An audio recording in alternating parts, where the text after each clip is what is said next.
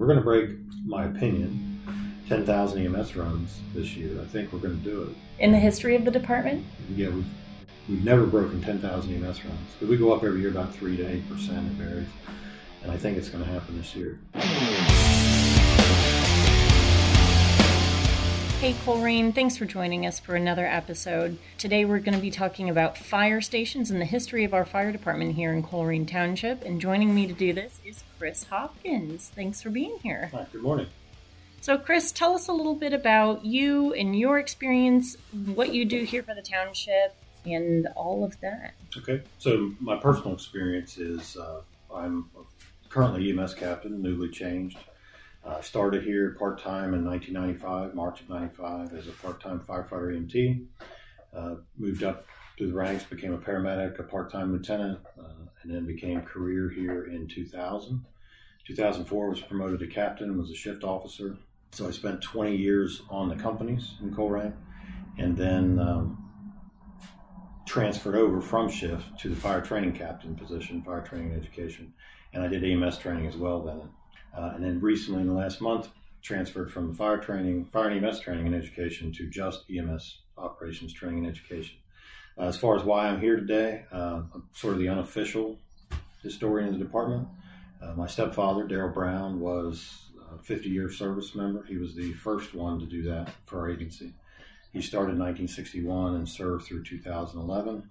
So, and his father was one of the founding members of Dunlap. So, his father, my grandfather, uh, and then my son also came on the department in 2009 and uh, served for five years. And so basically, I'm a third generation of a four generation family in the agency. So we don't have the, our experience in the Groesbeck side of things. We're in the Dunlap side of things.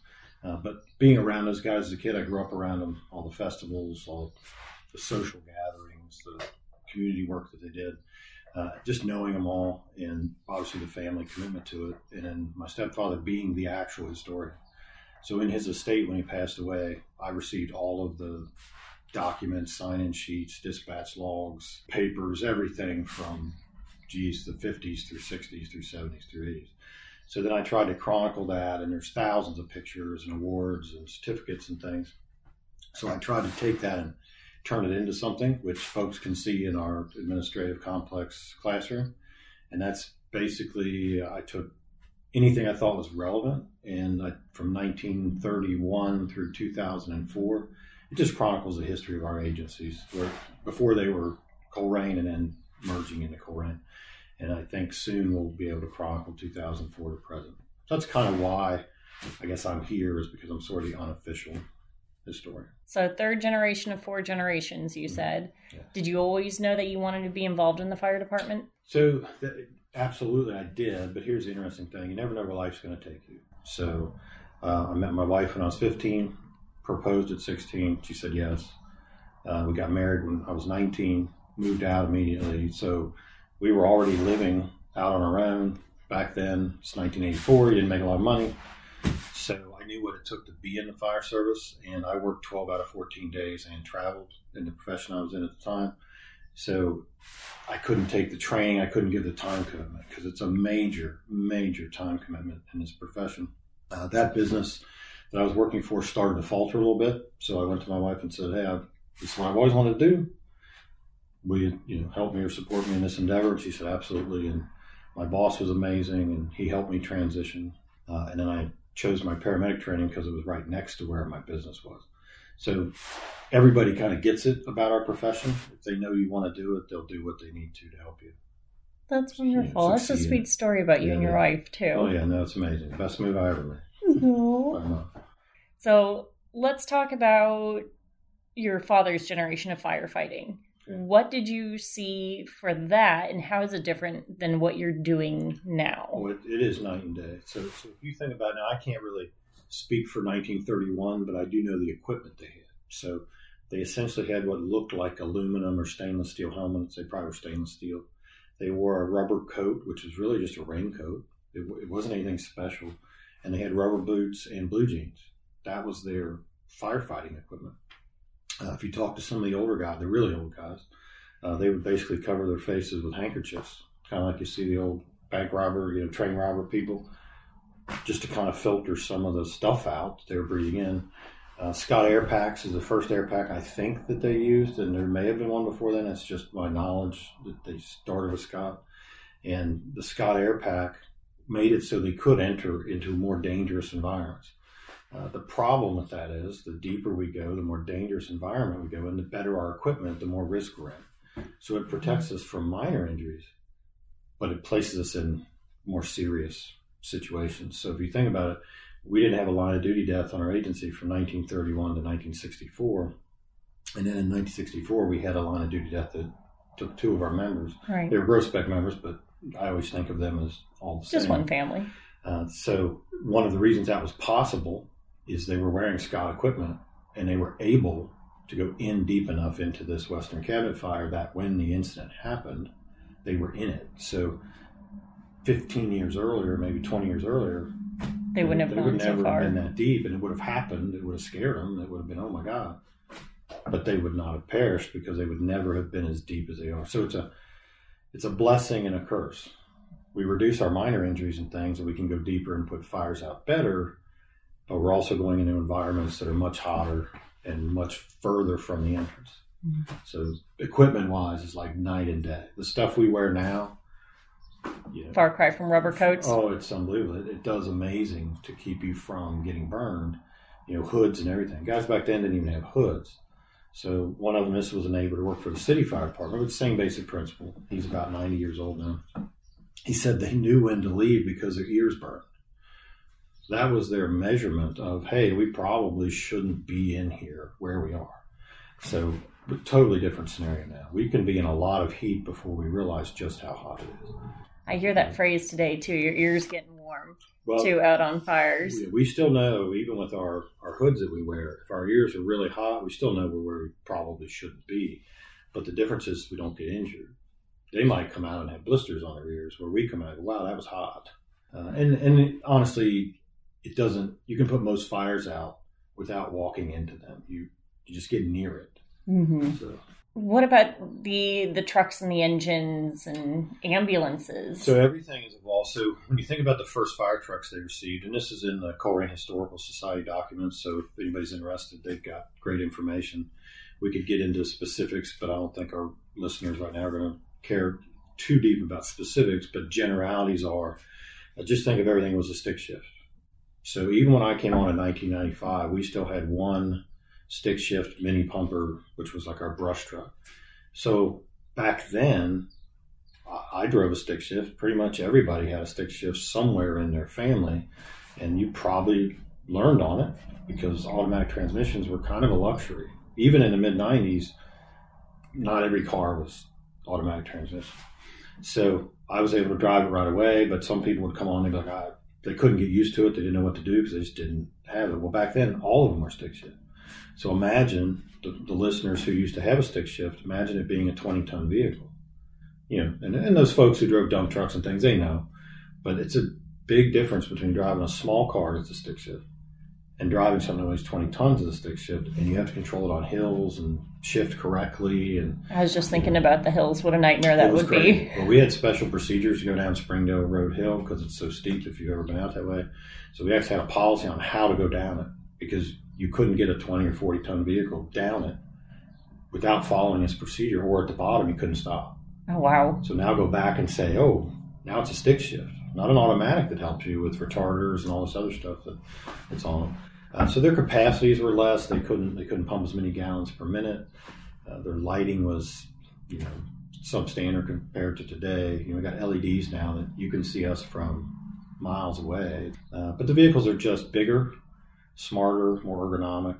Uh, they rode in open cabs. Even when I came on, we had open cab vehicles. Oh my gosh. So literally, I mean, we didn't. I think our last open cab, well, was used on the line of duty death. So in 2008, our open, our one open cab vehicle, fire truck, was used on that fire. So you literally rode down the road in a seat, looking Convertible style.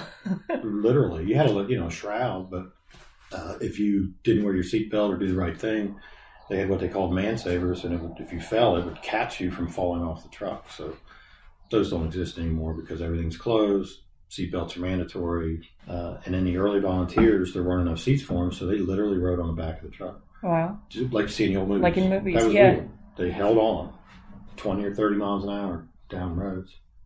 Craziest stuff ever. Uh, we didn't have that when I came on, uh, but we did have the open cab Mm. at both agencies I worked at, but here we had one. So ambulance wise, that, that's kind of a hilarious part.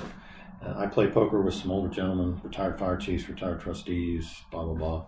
And we just played the other night, and I knew I was doing this podcast, and I said, "Hey, I remember some of you guys work for the funeral companies. You know, just, just kind of flushed it out. I remember seeing those because as a kid, I would see the station wagon in the firehouse, and it kind of looked like a hearse, and I wasn't sure it was a hearse.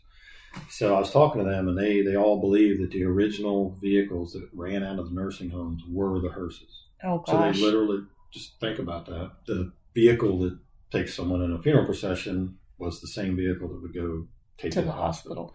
Uh, and I they, they were fairly confident in that conversation that that was. I even put it in some notes I made, and I was like, oh boy, and, I, and that was kind of my memory. Station wagons back then were big, so they probably were a hearse. You know what I mean? Yeah. that came out. And they did run out of nursing homes. So because there was no EMS in the fire service back then, they Mm-hmm. had maybe a CPR card, but CPR wasn't invented realistically until the 50s. So in the 30s, when Groesbeck started, that wasn't a thing. Uh, now we do CPR on animals. We got animal masks. We've got ambulances that you can carry five people with, you know, that weigh tons and tons and tons and all this equipment. So we've gone from essentially station wagons to these what they Basically, a mobile hospital. Yeah, basically, it really is a mobile hospital. We have all the medications and electrical therapies and everything, and the capacity to carry weight. Uh, it's kind of amazing the difference. You couldn't even stand up in these things because it was a station wagon. The cot went in the back of a station wagon, so the attendant was Just kind of hunched, hunched over. in there with them. And I remember seeing them as a kid, and it just even then I thought it was strange. So big evolution in equipment, like night and day. Our vehicles now they're enormous. They can pump, you know, fifteen hundred gallons a minute. Uh, we had one that would pump two thousand. It's out of service now, but uh, carries thirty gallons of foam. Can carry six firefighters. You know, an aerial that you know can reach 110 feet. Those types of things were back then. The biggest ladder they had for a long time was a telesquirt, which was about 55 feet. So Oh. just the generational change of equipment that occurred is, is amazing. Plus cost. Right. Unbelievable what stuff costs right now. When you say it's a mobile hospital, I'm sure that comes with a And we price hang tag. our equipment about 30 years now because we have to. Right. You know, when, when things cost 600000 to a million dollars, you just keep taking care of them. And that's so we do a good job of taking care of our stuff. How about the community presence? Because it seems like there are fewer house fires today, Far but there's more community presence for the fire department. It mm-hmm. seems like there's there's more bonding with people. You know, you go out for safety events, you mm-hmm. go for So those things have always happened. So in the history project that I did, this was years ago. That was around 2012 because he passed in 2011. It was kind of how I processed his death was to dig into this whole history thing. And uh, there's pictures of them doing public CPR classes in the 60s. wow, And I can remember as a, as a kid around 12, which would have been about 1977, 76, 78, somewhere in there, that he brought home the mannequins, full body mannequins with spit out the little tapes. and t- So this stuff's been going on for a long time. They've always done public safety events. In an annual fire safety expo, we called it. It was just amazing. We went to Northgate Mall.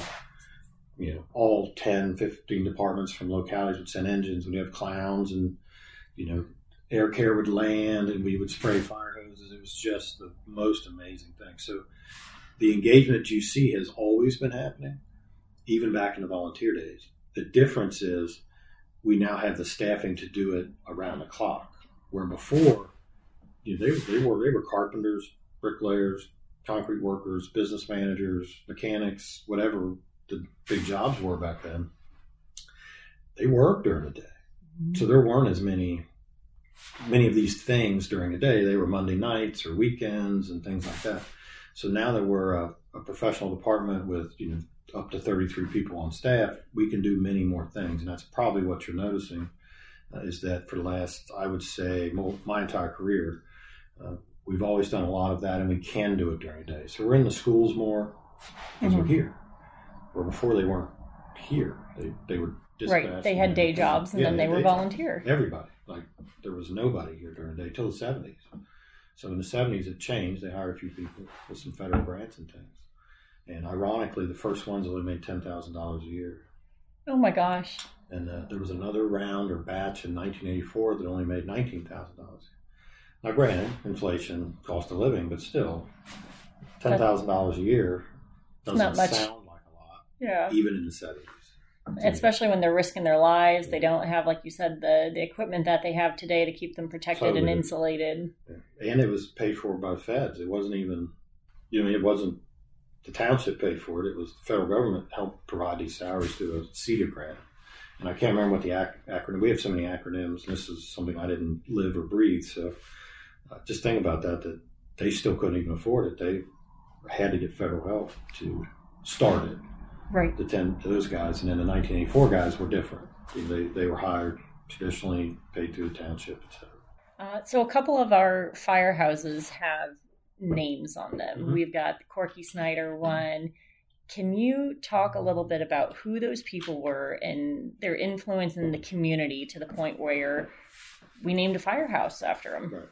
So traditionally, fire chiefs have served for very long periods of time. Uh, as the fire the fire service evolved, you tended to get one strong leader that came into power. Like, like it's not like president of the United States, but you know they be put in charge. Mm-hmm. Then they stayed a long time because of their dominant personality and their leadership ability. So back in the day, you'd have a fire chief serve 20, 30, 40, 50 years. It was not uncommon. Wow. Just the way it worked.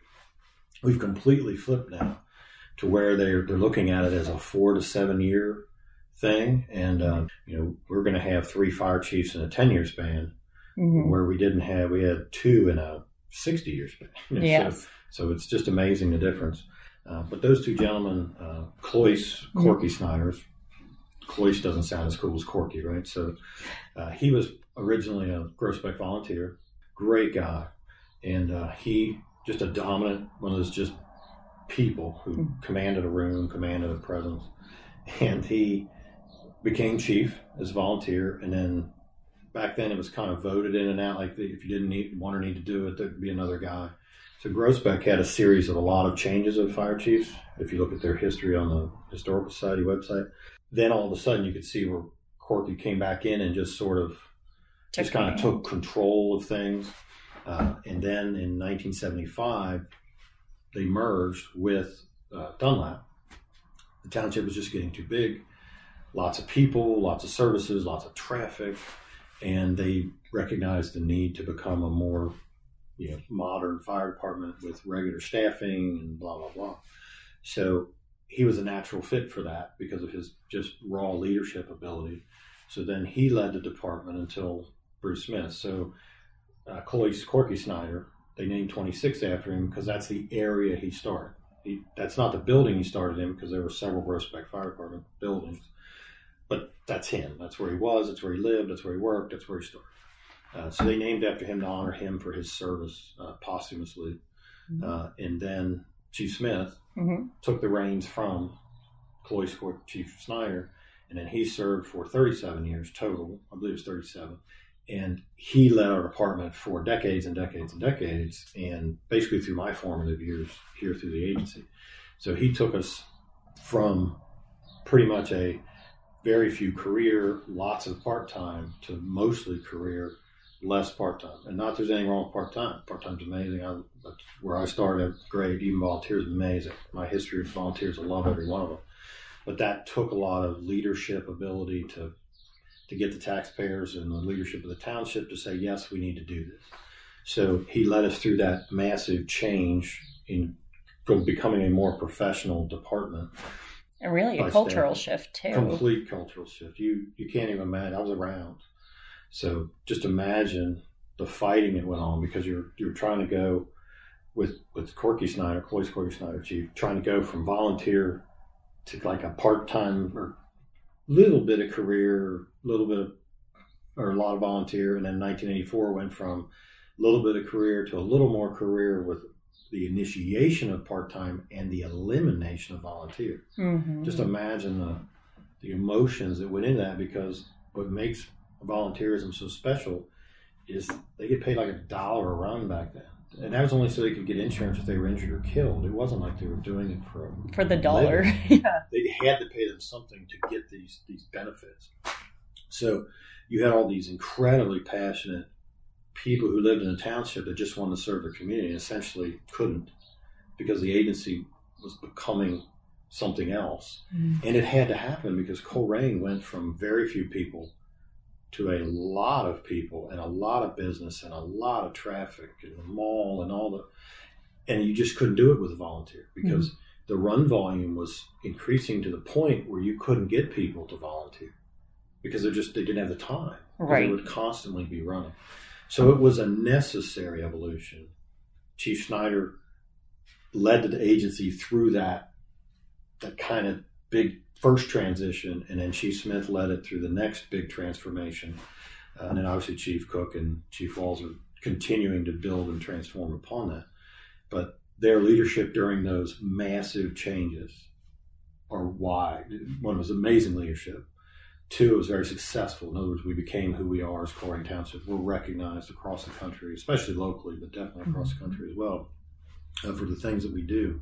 Without their leadership, those things wouldn't happen. Mm. Without a strong person at the top. So then Chief Smith, the Station 109 was built under his tenure. When he was announced his retirement was going to leave, it was a natural fit to say, hey, let's name Station 109. So they're the only two people I know of, and that's totally why. Just raw leadership, transformational change under their leadership. That's that's wonderful. That's amazing. So you talked a little bit about the volunteers. Did the volunteers not become the part-time many firefighters? Did. Yeah, many okay. did. So it depended on personal circumstance. Okay. So the other transformational change that occurred was our training. So if you look at volunteerism in the 30s, 40s, 50s, even 60s, into early 70s, uh, it was as much a social club as it was service. So the hook, right? So you, you have to have a hook back then, and I know I'm going to talk like an old guy. I'm only 57, okay. but I'm still going to talk like an old guy. There was more of a sense of community. So I grew up on East Yateman Road, right next to Station 102, and I knew, even as a kid, I knew every person's name on my street. Every person on my street knew my name. They knew my parents. They, we all knew our home telephone numbers because there were no cell phones. Right? Of course. So if someone was sick, injured, hurt, needed help, there's a lady, Dorothy Hill, lived a couple houses up. My stepfather would come in and he would say, Hey, Mrs. Hill isn't feeling good.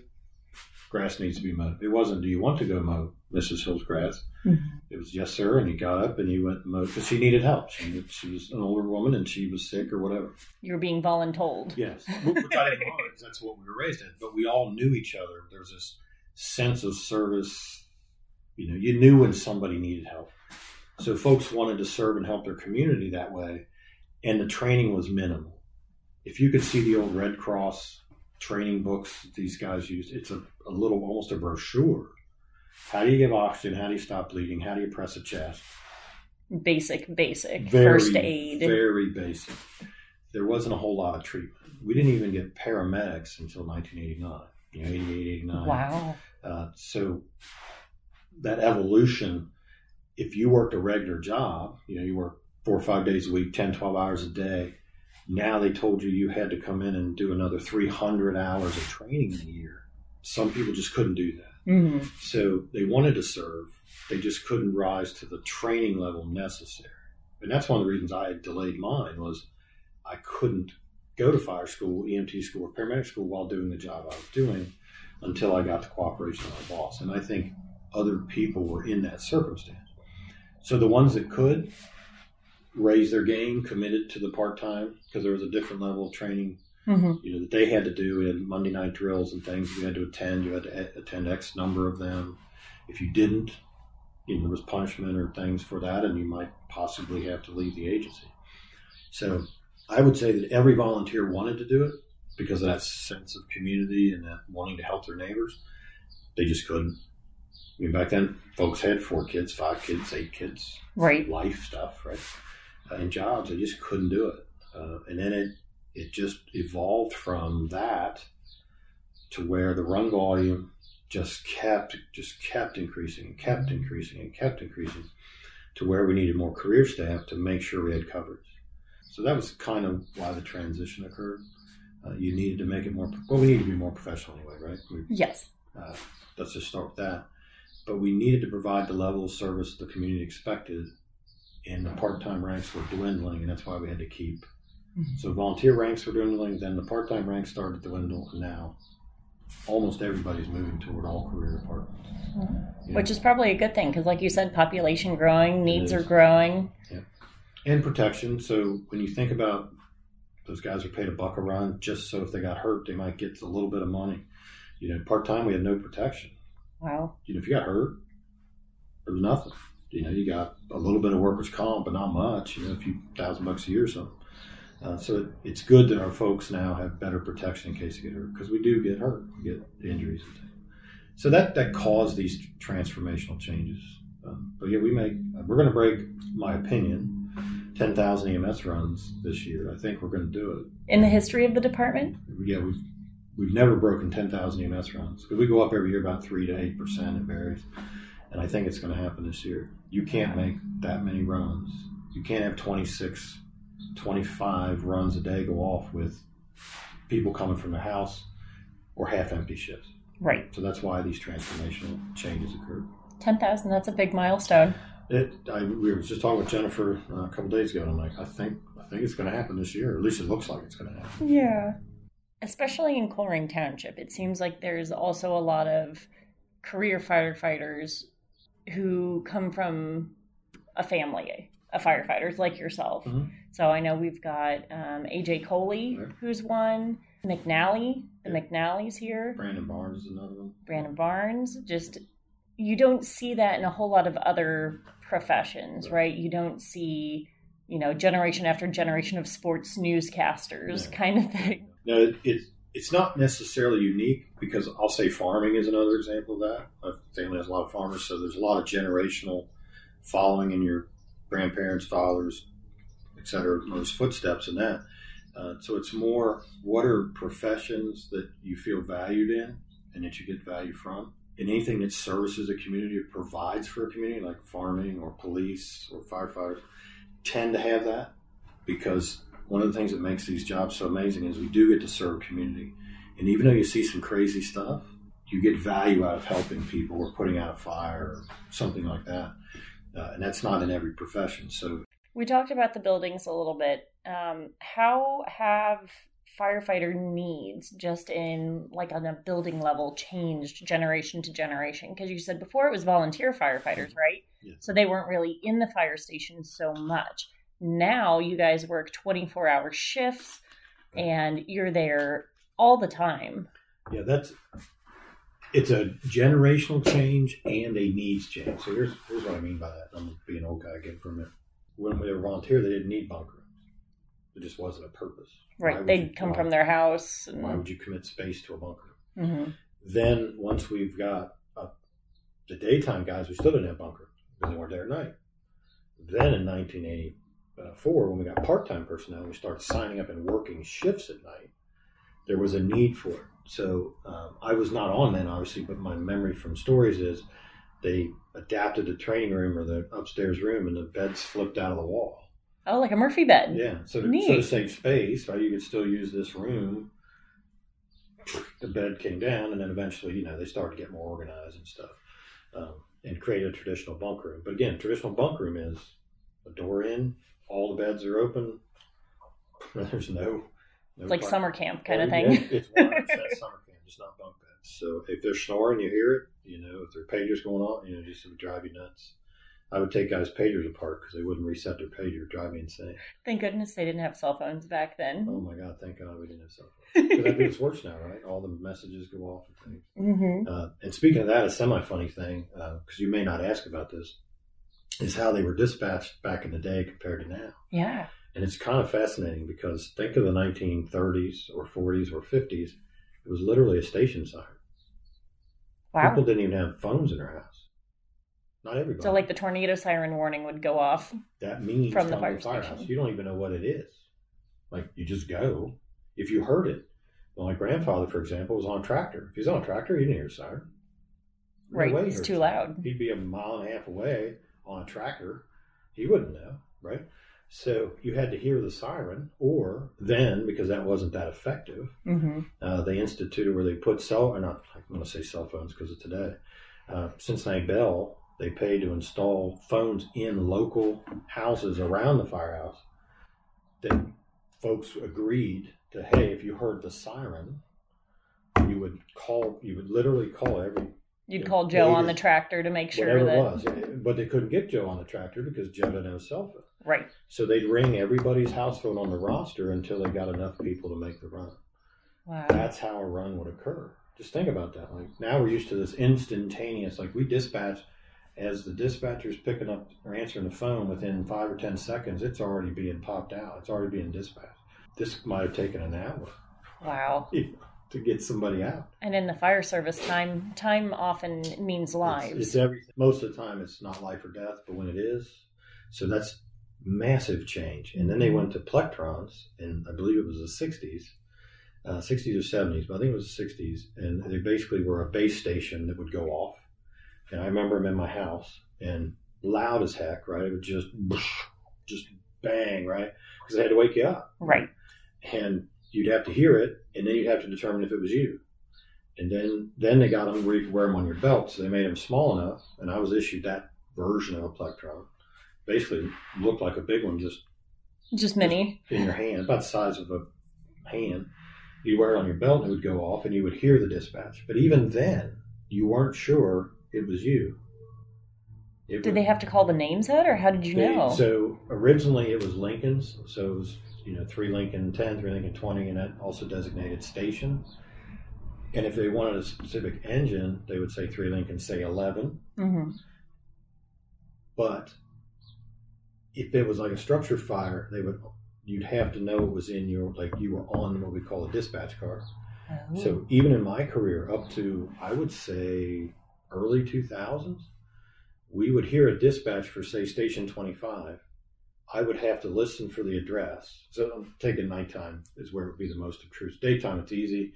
Map books are everywhere. Bam, within within five seconds I can look at the map book. And I kind of knew I grew up in the township, but right. Middle of the night, 2 a.m., boom, run goes off. They name who the primary is hmm you'd have to look and see if your the street was you what Like you in were. your zone. Like if you were the fourth engine and it's a four engine dispatch, hmm they didn't name you. You had to see where you were on the card and then go or not. So occasionally we'd screw up. Like you oh I don't think that's me or whatever. You'd look at the wrong page or something. Oh man. And then thank God they finally got to the point where they name everybody. that's good. So it sets off everybody, names everybody. There's no confusion. There's no other, other than some small internal thing like changes. hmm What they we finally got to where they said if you're named you go and if you're not you don't. And I was like thank. Easy peasy. Thank- you guys even have uh, like a function where it tells you where the fire hydrants are. So Yes. if you do pull up on a on a house fire, not only does the GPS tell you the street and exactly where it is, We but also them. where to find the fire hydrants. we had to find them. You had to see them. You had no idea where they were. Now I take that back. We we did have dots in our book, but they weren't perfect. Right. So the dot was just next to the house or three houses down. But you know, we still had to find it because Mhm. there wasn't a it wasn't as detailed as now. Like now, the maps are like dead on. Right. You can you can actually choose a version on your phone that shows it topographically. It shows green space, businesses, almost like you do when you do a Google Map drive. That's impressive. It's all up to the individual what they want to use.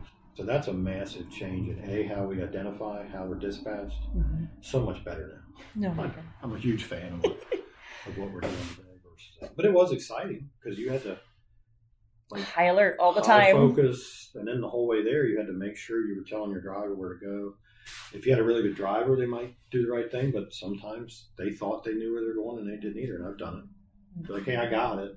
You didn't get it. You, Right. You some- think you remember a shortcut well, some streets not dead there. end. Oh. a bunch of them. So there, it's the same street, but there's a gap. So you think, oh, I got this, and you're coming down this road. It's a dead end, and you can literally look 50 feet, 100 feet. You can't get to it, so you have to come back out Oh my goodness! all the way around. Did it on a structure fire once. Not a, not a good night. Oh. Good night. Do you remember the first run you ever went on? Uh, I actually do. Uh, and I do for two reasons. One, because I made a mistake that was semi funny. Uh, my mentor, my big brother, what you want to call him, was a guy named Rick Shiva, and uh, it was the city of Fairfield. So I started at the city of Fairfield. Okay. Because believe it or not, when I applied for Colerain, even though my grandfather was a founding member, my father, who he was to me, stepfather was a district chief, we only hired people with experience. I didn't have any. So I had to go get my training and go somewhere else because they weren't doing recruit classes when I came on. They Mm. started them again the year after. Oh goodness. Yeah, it's always funny, right?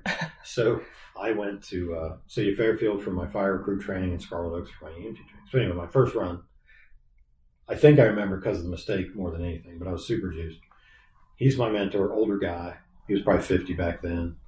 And he, he hands me the rebreather mask to put on a patient. And I was so, so nervous and excited. We have to fill the mask with our thumb. We cover the hole and it fills the reservoir bag. Well, I was so pumped up, I didn't let off, and I blew the bag. So the bag went poof. So I'm looking at the patient. I'm a foot away from him, and they're like, "Can't breathe." I'm trying to do this bag, and he goes poof. I'm like, "Uh oh!" Like I don't know what the hell to do. I'm brand new. Right. He's calm as a cucumber. He's like, "Just grab me another one." He said, "Let up, let up, and again, just calm down, kid." And I put it on. Everything was fine. So that was my first run. Oh So man. my first fire was a was a dryer fire, so it wasn't. I remember just because it was my first one, uh, but it was a dryer. They catch on fire pretty often actually, because people don't clean out their lint or the or the hose that goes outside, so the heat, the, the humidified air doesn't leave. Just it was exciting as heck, just to go in there and go after that. But uh, a lot of other ones have been more exciting or more tragic, Right. circumstance. But, but that was my first one. It wasn't particularly awesome, but it was still a fire. It was still a fire. It was still a fire. First time you got to go out as a Mhm. firefighter. Yeah. Do you have any fond memories of the the fire department from like your dad or your grandpa's? Yeah, tons of them, and, and going back to the community thing, and I, I just and I've noticed this huge shift in society. They're just not connecting like they used to. So back in the day, if you moved into a house, you would throw a housewarming party, and a housewarming party just wasn't for your family; it'd be for your neighbors. And the whole point of it mm-hmm. was your neighbor bring over casserole brownies, and you meet your neighbor. And not that you wanted to be your neighbor's best friend, just you knew your neighbor. Right. If you had an emergency, you needed help, wanted to watch your house when you're on vacation, those were things back then. Got sick, they'd mow your lawn, like Mrs. Dorothy Hill. Yep. You know, that was so much more prevalent back in the day than now.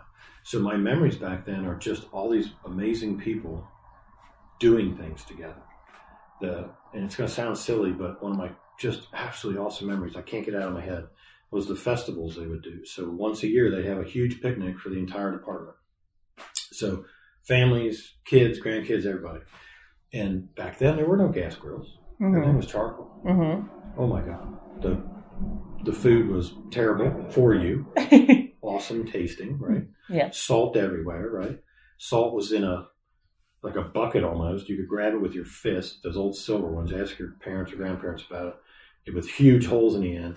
And the best food that they had was corn. They would uh, charcoal roast corn or like grill corn Mm. in the husk. So they'd soak it, they'd grill it that way, and when you went up for an ear, they the firemen they'd work it right. Right, It was kind of of, a course. fundraiser, kind of a family thing. Yeah. They'd peel the corn back. They literally took the entire ear and in these huge tubs of butter, real butter. They would dunk it, and then there's this massive salt shaker, Oh my and gosh. then you'd eat. And I'm sure That sounds my- like heaven. my current hypertension probably traces back to that, but I cannot describe to you how good the food was. It just that was unbelievable. But that sense of community, we just ran around like idiots all day as kids, hmm and the adults did what adults do, right? Whether they had a beer, they had Coke, you know. Well, back then, maybe not even that because Tab was a thing. and Coke might have existed. Uh, well, Tab was the first diet, I guess. Um, but there was just this sense of like everybody knew everybody and everybody cared. I'm not saying they didn't fight. I'm not saying you didn't have the usual stuff you see on TV. I'm just saying that everybody gave a crap about everybody hmm and everything in the community. Now I think people, I, I don't want to paint a broad stroke, but just people are so busy and so absorbed that they're not as focused on the community. Right. They're more siloed. Yes, and, uh, and it could be the kids are now in five sports. It could be they're both working full time jobs or three jobs or whatever. It's just different. It's hard for me to put my finger on it, but it is different. Just a different sense. Different, different way of living. So I miss that. That that early. Like I go to the firehouse as a kid, and they didn't care that you were a kid. They, they loved the fact you were a kid. There was a guy who was missing a finger, and he would always cut you cards for a dollar. It was hilarious. This this guy was the, just a fun guy. So he'd have a deck of cards because they always played cards and stuff, whatever. And he'd say, "Hey kid, cut the cards. If you beat me, I'll give you a dollar." And I can still remember he would do it, and occasionally he would be funny about it. He would drag his fingers through and wouldn't be able to draw a card because he'd be, ah, ha, ha, ha, I'm missing a finger, right? You can't. Nobody does that anymore. Right? Nobody makes those jokes anymore. But no matter whether he beat you or not, you always got the dollar. Aww. So even if he beat you, he wouldn't show it to you. If I beat him, he would, but he goes, well, you beat me again, kid. But I'm like, I couldn't have. Right. show it to. Uh, just stuff like that. That's They were just amazing, community oriented, family, salt of the earth people. Mm. Just incredible. And and I'm not saying they're not that way now. It Mhm. just wasn't as deep. right. And I, it's just my personal experience. Well, I, f- I figured they had more time for bonding They than too, because you said the run, the run volume just skyrocketed out of nowhere. Run so volume was lower. Kids weren't in five sports. right, You know, just some of that. There was Mhm. differences in that uh, that probably led to those changes, but there's definitely changes Mhm. that, that have occurred and how how a community tries to create the fabric that makes it a community. absolutely. I know people still do it. I know they try. They're just, I think they're just too busy. Yeah. Life is fuller now with stuff than it used to be. And then the camaraderie is still there. You know, the agency, the, the way the guys interact, guys and gals interact, the way they hang out together, the way they care about each other has not changed. That's the same. Mhm. I think the difference is everybody's so busy, it's hard to put that web out deeper. Is I guess Right. And I think the size of our agency, you know, back in the day, we'd work pretty much any unit day. You just signed up for days you're available. So I worked with everybody at some point. Then once we created unit days, I kind of only worked with that group. And then we created station assignments, which was necessary because that Right. was one of the big feedbacks from our line of duty death in 08. Uh, was then you become isolated even more. So now I was with the same five people instead of same- 150 people. Right. Uh, and we had Monday night drills where 60 or 80 people were there. Well, now we train on shift. Mm. So I'm training and working and running big runs with the exact same people, which is fine. Right. But I don't get to know the other hundred as well Right. as we used to. I used to know everybody. I used to know their wives' names. I used to know how many kids they had. Everything. Mm. Now, granted, that was the 26. Even when we were Colerain, we were still separate. Not a lot of people know that. So it was District 26 was matched with 103, and that's where you worked, or District 25 was matched 102, and that's where you worked. You Um, really couldn't cross much. And it was my stepfather, who I consider my father, uh, who who changed that. Okay. He was sick of it. So on a funny note, I'm going to offend the 25, the original 25 guys out there. The cool kids were at 26, which is where I was at. And uh, the 25 guys didn't like the 26 guys because it was, it was this com- competitive thing going on, right? Of We're better than you. You can't work with us. Can't work with them. Of course. And uh, 25s kept losing people. We always said it was because you know, we were the cool kids and they weren't the cool kids. Right? Nobody left 26s. Everybody stayed. Nobody left the agency. And it probably wasn't true, but it's just what you tell yourself, right? Mm hmm So my stepfather ran the part-time group, right? He was the division chief of all part-time operations. He said, I'm done with this crap. You're going to sign up, but we'll put you wherever you want to put you. Right. Which then we found out nobody was better than anybody. We're all the same. But it was just fun for a while. Yeah, Just we kind of a fun rivalry. Competitive in ways. like a sibling sort of Could thing. we beat you to a fire? You know, we'd always rub it in. We'd call and say, ah, we beat you in your district, that kind of crap. That doesn't happen as much now. It, a little bit, but not right. not like it was Yeah. back in the day. Was there anything in the the just mountain of history and files that you inherited that when you were going through it kind of just stuck out to you like oh this was kind of neat i didn't know that Well, some of it has to do with like how they funded. So there was a, a time when Groesbeck auctioned a ton, literally two thousand pounds of coal as a fundraiser, and you you say to yourself, "Huh? Like who the heck was using coal?" Well, I going back to my youth, most of the people I knew farmers, family members, heated with wood. They didn't have HVAC. Some did, some didn't. So something like that, you're like, ton of coal. Who the heck? uses Yeah, who wants coal? Well, people used coal to heat their houses. My grandmother used wood, but I knew people who used coal. So if you went down and these would be houses that were built in the late 1800s, early 19, 1910, 1905. You go down and there would be coal in a basically their basement, Mm-hmm. and the furnace was next to it, and they literally had to shovel a hunk of coal and throw it in the furnace to keep it burning to heat the house. Oh my gosh. So made sense, right? Well, you're going to auction or sell and raise money on something people need. Mm-hmm. So they sold coal. Just the craziest stuff ever, you know. Probably the most interesting stuff I found were the pictures. Hmm. Uh, there were so many, so many, and I'd seen him before, but I really dug into him when, when Chief Daryl Brown died. Again, the process, the whole emotional, whatever aspect of it, and just some of the pictures of these goofy people doing goofy stuff, right? Yeah. funny faces and pretending they're picking their nose, you know, just goofing off kind of stuff. I just found that hilarious because you forget some of that, right? Because Mhm. you know all the blood and guts and gloom and doom, and you know, yeah, but you realize that that these folks still had senses of humor, they still had camaraderie, they still all did all this stuff. Mm-hmm. But just seeing that, the pictures, the equipment, the, the uniforms, you're like, you got to be kidding me. Uh, they wore white overalls. Oh, that sounds like a bad idea. It sounds insane, right? Like painter's overalls. Yes, exactly. With I've, I've got some in my house. I've uh, I've actually got Larry Shad's. Uh, Larry Shad was the last original Dunlap member. I've been in communication with him for years.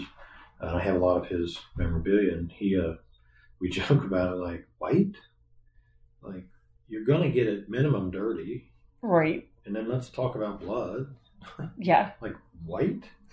But that back then there weren't seven hundred different colored clothing.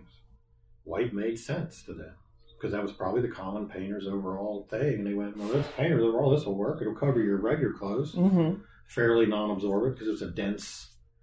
Probably a cotton material, but you know, it's kind of dense. Like almost like a denim yeah, like jean denim kind of. Yeah. And, uh, but I'm like, white? You had to go through these things like crazy. But they had really cool stitching on the back. They had their names on them. Just neat, neat stuff. I've got two of them framed. My grandfather's and my father's in my house. Mhm.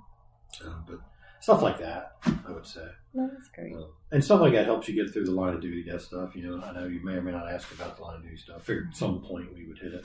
Yep. Um, so in 1964, on the first one, one of the guys who was there was still alive four years ago, and I interviewed him. And I'm not going to name him because I don't know if he wanted that, and, and he may have passed by now because he'd be 100 now. Uh, but he did say I could share his name and stuff internally, like in our internal Of course, documents, yeah. which I did with the department. And I actually just reset it out because getting ready for you made me think about him again. But uh, when you think about luck and chance, just raw, like what if stuff, he would have been one of the fatalities, but the driver didn't come in. Oh. So again, think about how they're dispatched back then. Right. Maybe a plectron. I can't remember if he said plectron, but if not, it was a siren and or phone call. So he wasn't the driver that night.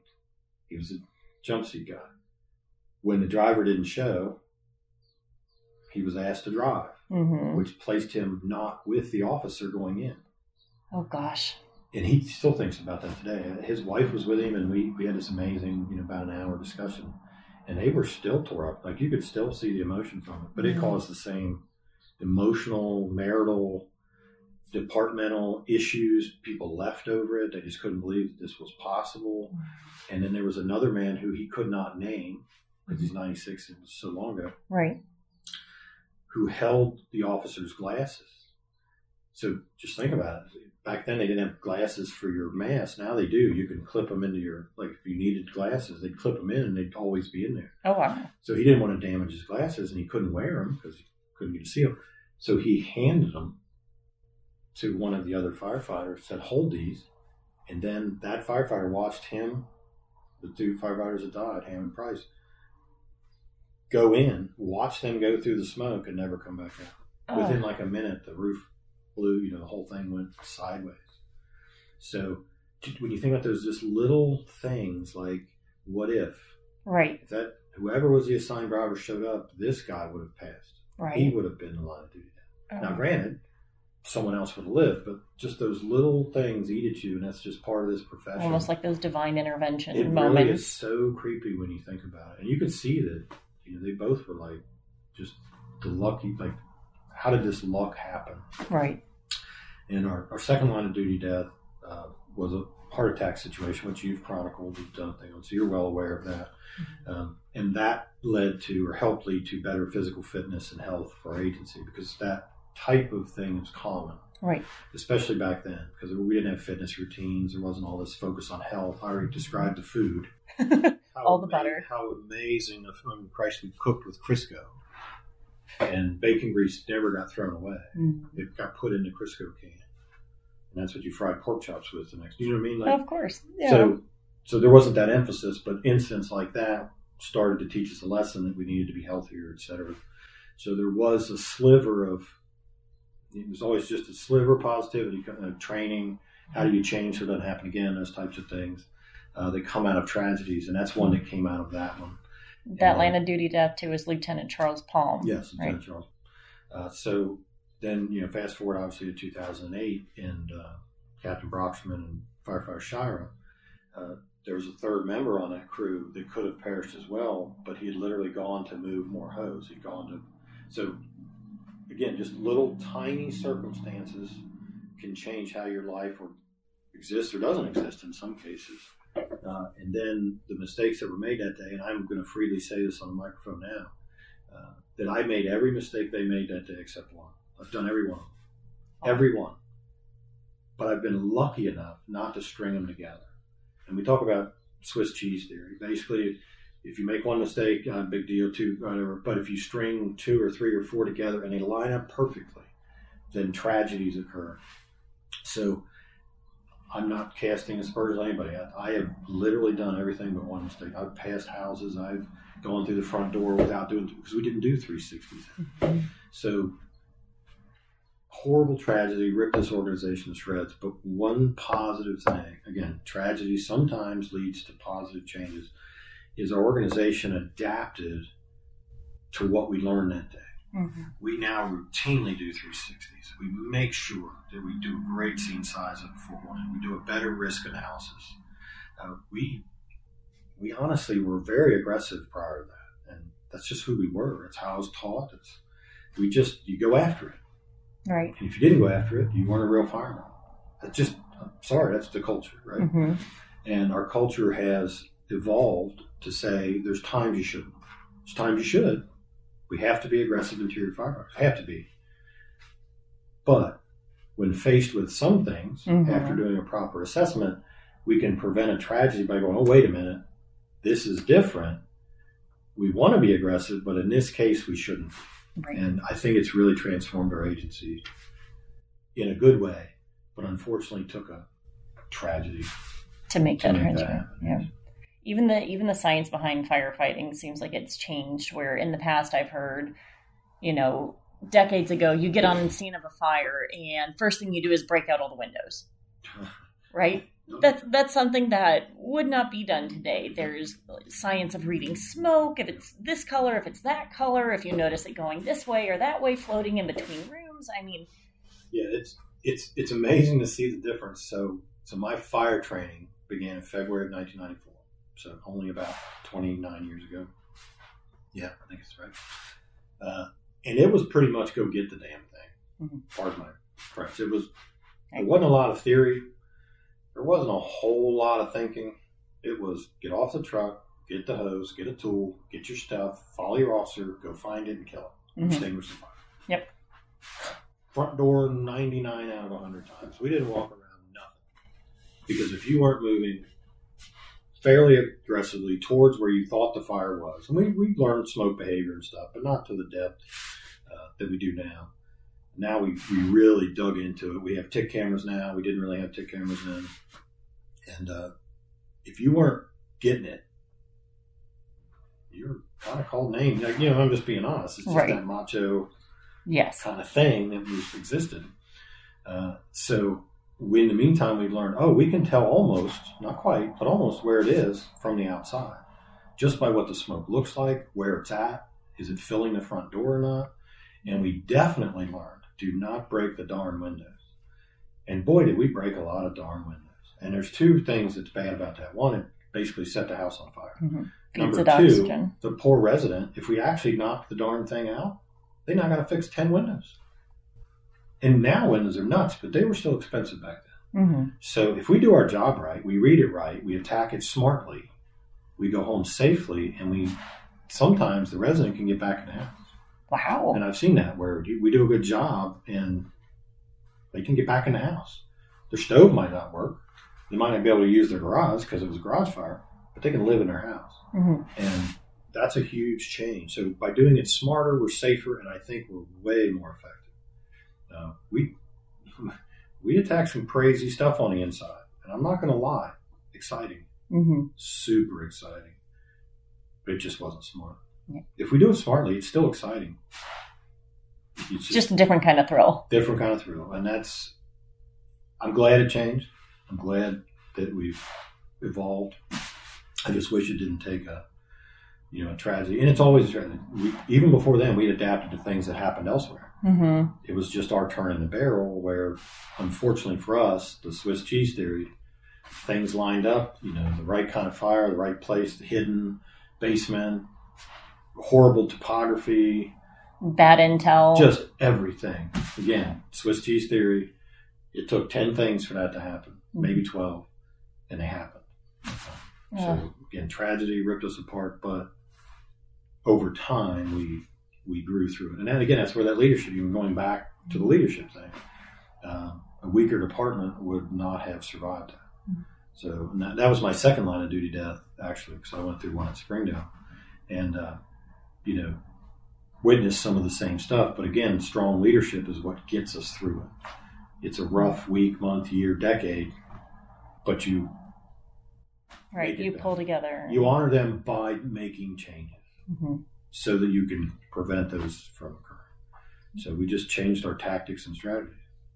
But I'm telling you, I'd have gone through, I'd have gone through the front door exactly like they did. No, without a doubt, Man. I'd have done the same damn thing. That's what we did. Right. What we did. You talk about that strong leadership and learning and adapting. Another thing that you hear a lot that macho mentality. Mhm. Also, something that's changing Mhm. uh, in the fire department. I've heard a lot Yeah. just in my short time here. You know, if you can't handle the job, go paint houses. That's a very common said by a very famous officer here. And his nickname was the coolest nickname in the history of nicknames. His nickname was the Prince of Darkness. Oh gosh. So just chew on that for about two seconds. I won't name him. I would name him if we were off the camera because you know him. Uh, he's retired, but one of the best officers I've ever had. Uh, one of my great mentors here. He was tough, and someone he was tough on called him the Prince of Darkness one day, and it just kind of stuck. So, not Ozzy Osbourne. Not it, no, it was the it was the you better have your stuff together if you work for this guy. He was tough and harsh, and but I'm telling you, he was one of the best guys I ever worked with. The people that have worked here, and the people I worked with at Fairfield, the people I worked at Springdale, I've taught at Stonely, Club and Sims, all of this. So many agencies I've been engaged with, across the board, same thing. Hmm. We all want to say is special, and it is, but I feel like other agencies are more like us than you think. They're everybody cares, everybody loves it, and the, the men and women here are just. and I'm not saying suck up. I'm at the end. I don't have to suck up to anybody, right? right. I mean, You've you served do? your time. Um, but I'm telling you, the people here are just unbelievable, absolutely. I, I put this stuff on.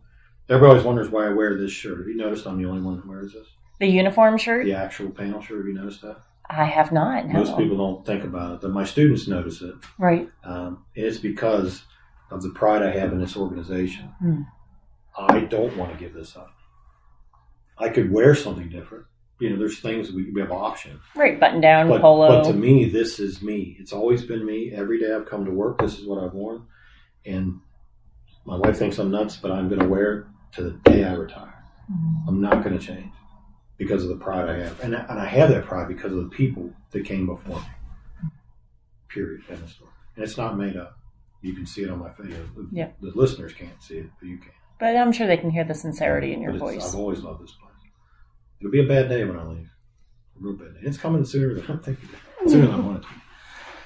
Yeah, no, neat, neat place. And I hope if it's non-Colerain folks listening to this, that it might make them interested in visiting or coming to Colerain. And if it's Colerain folks who are listening to this, that they know that there's an agency here that cares about it. Because we do. It's not made up. It's not BS. It's, you know, you go back to that activity you were talking about. We've done that my entire career. It's it's not new. Right. It's not new at all. We just can do more of it because there's more of us. Mm-hmm. More firefighters, more community Yeah. involvement. I mean, here used to only be 15 of us on, 15 to 18 of us on, and some stations there are only one of us in the station, Oh, up wow. to 2,000. One of my first career shifts here, and my group was hired here, so I was career at City of Springdale, part-time lieutenant here. My hiring group in 2000, which happens to include the current chief, uh, the current uh, O2 chief, so it's Chief Alan Malls, Chief Will Mueller, uh, Battalion Chief Tim Beach, myself, and there were two other gentlemen Mhm. um, that are not with us anymore. That hiring group was to end that. But yet, like two months after that happened, I was at Station 102 all by myself for six hours. I'm sitting there like, What the heck? what am I supposed to do? Right? So, you know, very quickly after that, you know, it got fixed. But but that's why we've had this expansion is you can't deliver what we deliver with one or two people. hmm And we always have three. Like we will not run a station anymore without three people. The outlying station. Right. The main ones have a lot more than that. Yeah, 25, 26 usually. But just picture more. that, you know. And I guess you- part of this you wanted stories, right? Yeah. So there's a semi-funny story. Now, I won't name the guy, but uh, he went to a structure fire by himself because he was the only one in the station. He put the truck in pump, pulled the hose line, drug it in the house with no turnout gear or SCBA on, and put out a kitchen fire. He thought he was going to get like a Medal of Valor. Got suspended Oh, man. because we had a two in two out rule. He did something very dumb and unsafe, hmm but he was there by himself. Right. So in his mind, again, he trained like I trained. Yep. Go in you go in. go in there and get it. And he's like, "Well, I'm just going to go in and get it." And he did. Oh, man. He could have died. Right. Um, Yeah, because he didn't know what he was walking into was just- necessarily. You looking back at that behavior, that would never happen. A because we would never have three people. B because we're so much smarter. We're Mhm. so much better trained. And I was trained by amazing people. There's just so much more volume to it and so much more intelligence to it. Mhm. It isn't just go kill it anymore. It's think about it before you go. Right. Go- The work, the work smarter. It is kind of aspect. absolutely the work smarter thing. Well, let's get to smart stuff. If people want to learn more about the fire department, about its history, about if they want to be a cadet, if they want to be a Colerain Township firefighter, how can they reach out to the fire department? So we have a website, www.colerain.org. There will be messages put out, all kinds of stuff. And if they're interested, it, uh, they have to be interviewed, they have to get background checks, all these things. They have to do a mile and a half, 15 minutes, yada, yada. But if you know good people with a clean background, because obviously you can't, you can't have had a felony, you can't do drugs, you know, of any real nature Right. uh, you can't be in this profession. So just if you know people like that or you're one of those people, please come and see us and try out. We've, we've got a lot of people who did, myself included, that did other things first. And then you're, you're like, hey, I want to do something awesome, exciting, that's public service oriented, etc. And that's why they gravitate toward police, military, fire service. Should put that on the brochure. Do you want to do something awesome? Well, it, it really is. And I tell because I up until recently I was in charge of our recruit program, and that's kind of what I tell them. If you want, you'll never be rich, you'll never be poor, but you will. If you like it, you will be fulfilled from start to finish.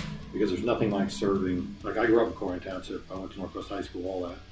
There's nothing like serving a community where where you've been. And they came and got me a few times. So I've needed the service, and they provided excellent service to me and my family. So there's something about that, mm-hmm. I think, for me. Chris, thank you so much for joining me today. No, thank you. Glad I could uh, do this, and I hope to see how it turned out. Thank you for listening to this episode of Hey Colerain. New episodes will be available each month, so make sure to subscribe on whatever platform you get your podcasts on. And hey, we're social. Like us on Facebook or follow us on Twitter and Instagram. You can also learn more about what's going on in our community by visiting our website, colerain.org. On behalf of us here in the Colerain Township Administration, I'm Helen, and thanks for listening to Hey Colerain.